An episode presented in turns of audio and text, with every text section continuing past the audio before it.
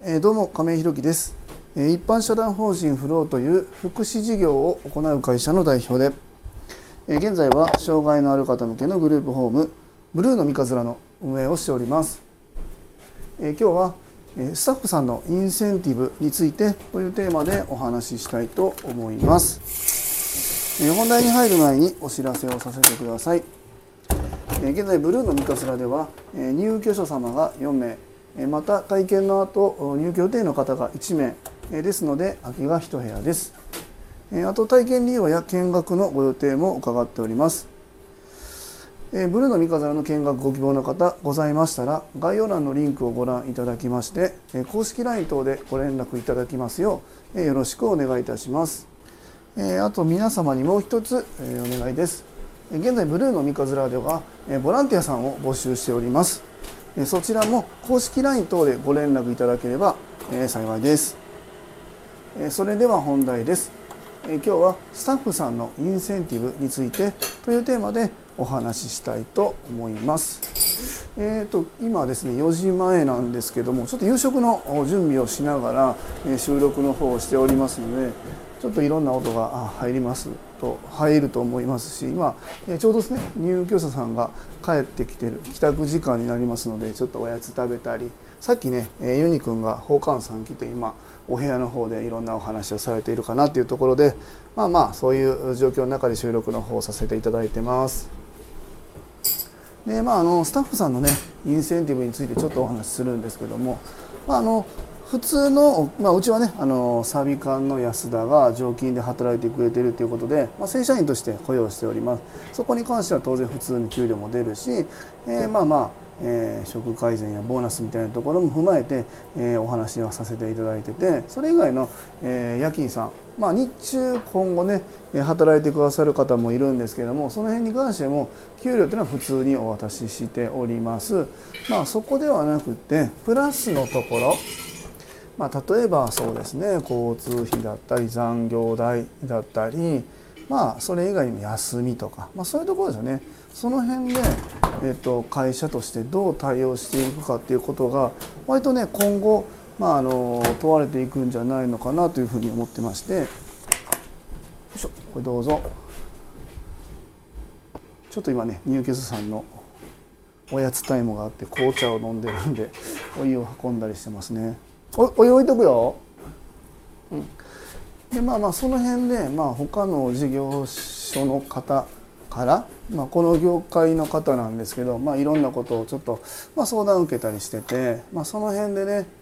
うんなかなかこううまくいってないなっていうところがあって、まあ、そこら辺をきれいに整理できてない事業所さんってやっぱりまだまだあるんだなっていうことに、えー、改めて気づかされてそれってなんかうん回り回って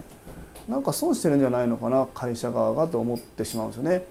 その僕はですねそのもちろん今経営者としてさせていただいてますけども当然それまでには、まあ、あの普通にスタッフとして働いたこともあるし、まあ、前職ではね管理者みたいなところもさせていただいてて、まあ、いろんな方向からその労働インセンティブっていうところに対して向き合ってきた経験が、あるんですけども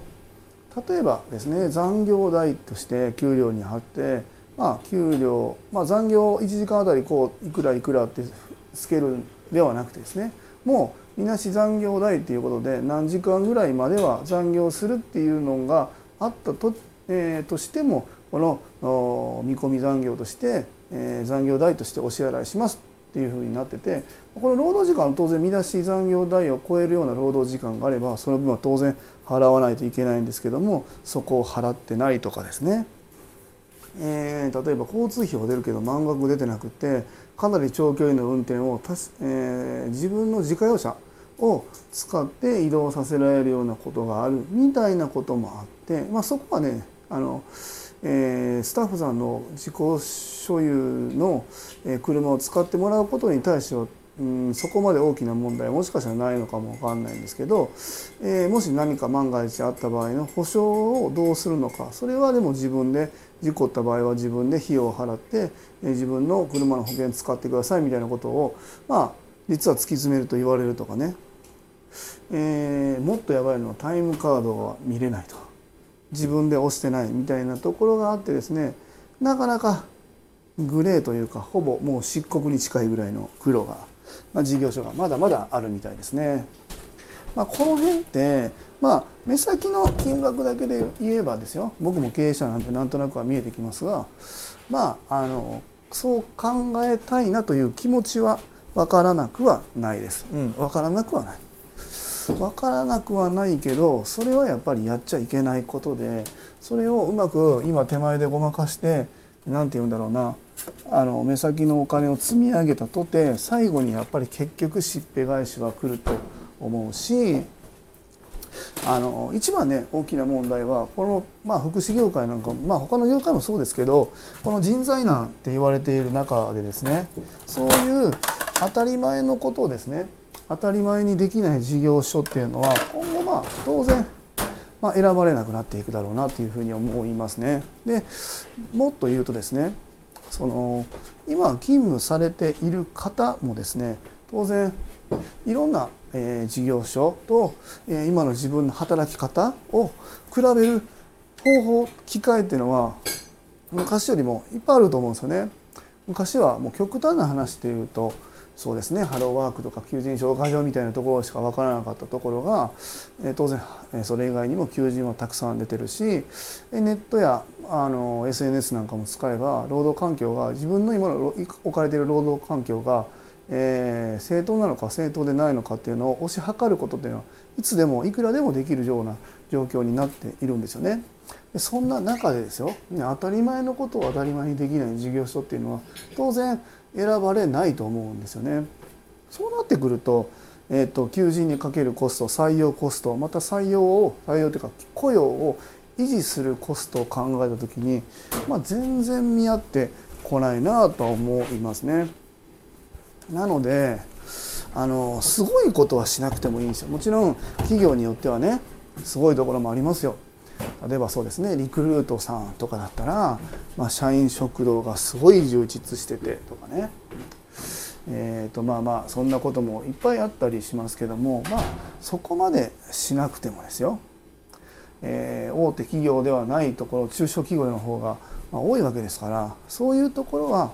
国から決められたことをきちんと丁寧にその通りに対応するっていうことは最低限やっておけばきちんと、まあ、他と比べられてもですねあのそんなに不備がなく勤務していただける継続していただけるということになるんじゃないのかなと思います。この辺のコストをカットするっていうこと自体が、うん、ナンセンスだなとは思いますね。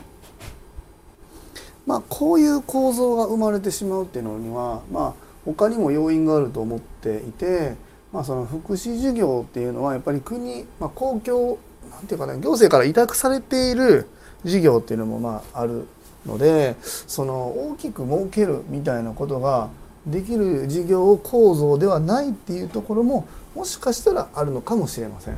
その何て言うんですかね、えー、僕たちでいう障害のある方向けの支援っていうのをしてそれに対する支援の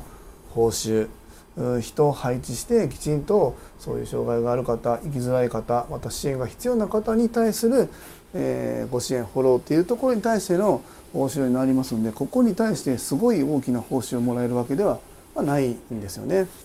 えー、ある程度人件費が出て、まあ、建物やその辺があればまあまあ普通にやれば普通に暮らしていけますよねぐらいの報酬はいただけますかね。まあこれはこれでいいと思うけどでもここはもっともらってもいいんじゃないのかなっていうところは実際は本当はね、まあ、あるんですけどもこの辺のシビアなところまた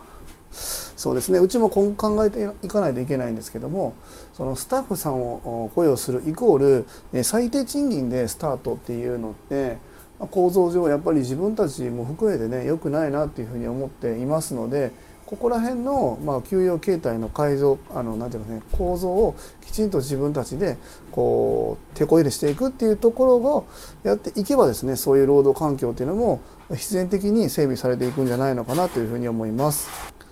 えー、今日はスタッフさんのインセンティブについてというお話をさせていただきました。えー、それでは今日も素敵な一日をお過ごしください。アビアント